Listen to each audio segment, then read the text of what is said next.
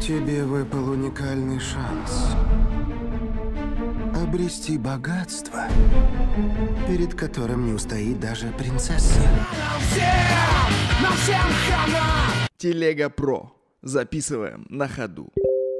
Сегодня снова буду рассказывать тебе о мейнстриме. Фильм ремейк 2012 года «Алладин». Алладин. Конечно, мультик Диснея культовая вещь, и бесконечный сериал по его мотивам также прекрасен. Каждая серия в детстве казалась целым отдельным фильмом.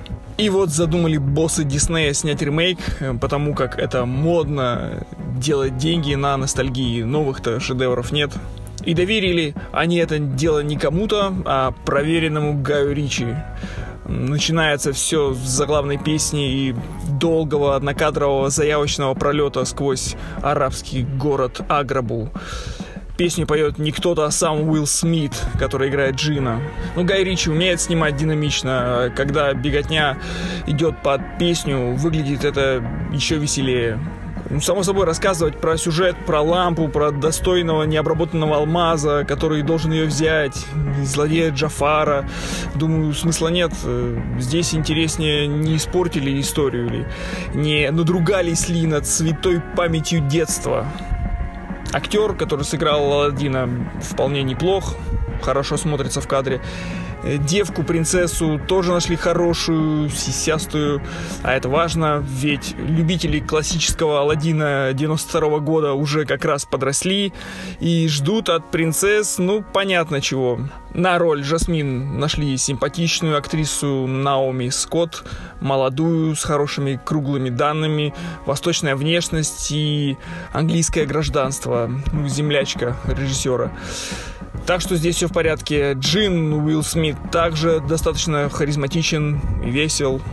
В итоге я считаю, что мою память не очернили. Получился совсем другой по ощущениям фильм, хоть и с таким же сюжетом.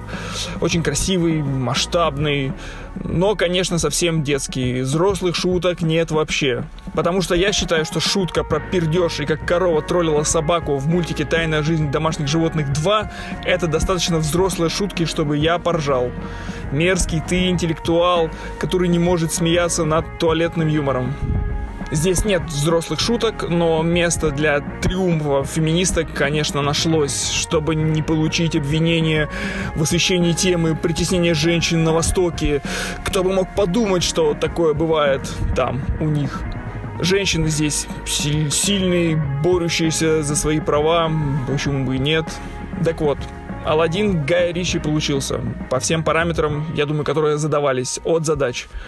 Собрал он больше ярда зелени, разлег уставших от нашей сложной, тяжелой, скучной, однообразной, серой жизни людей, и за это получил высокую зрительскую оценку. Вот честно попытался вчера посмотреть Алладина и бросил его, наверное, не досмотря до половины. Мне было откровенно скучно. Остаток я просто промотал, посмотрел, как кривляется Уилл Смит. Ну, в общем, тягостное у меня ощущение после этого всего, потому что, на мой взгляд, то, что хорошо в мультике, не всегда адекватно смотрится в фильме.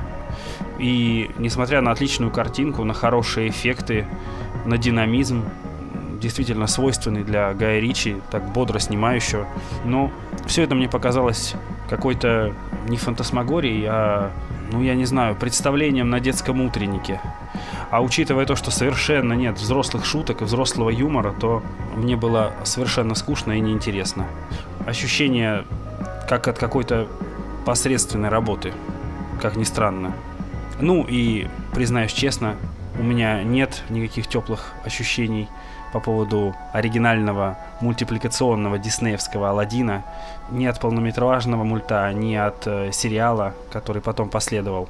Потому что в те времена я интересовался совсем другими мультиками, другими историями, более жесткими, более интеллектуальными, более наполненными цинизмом, сарказмом и алчностью и презрением. Так что, конечно же, я буду ждать, когда Гай Ричи наконец-то экранизирует черного плаща. О, величайший повелитель мой, я повинуюсь и готов воплотить все три желания. расслабься, смотри. Вот так! А, завертелся круг, я твой самый-самый лучший друг! Этой весной. Тут нужен принц. Сделаешь? Что конкретно ты хотел сказать этим? Тут нужен принц.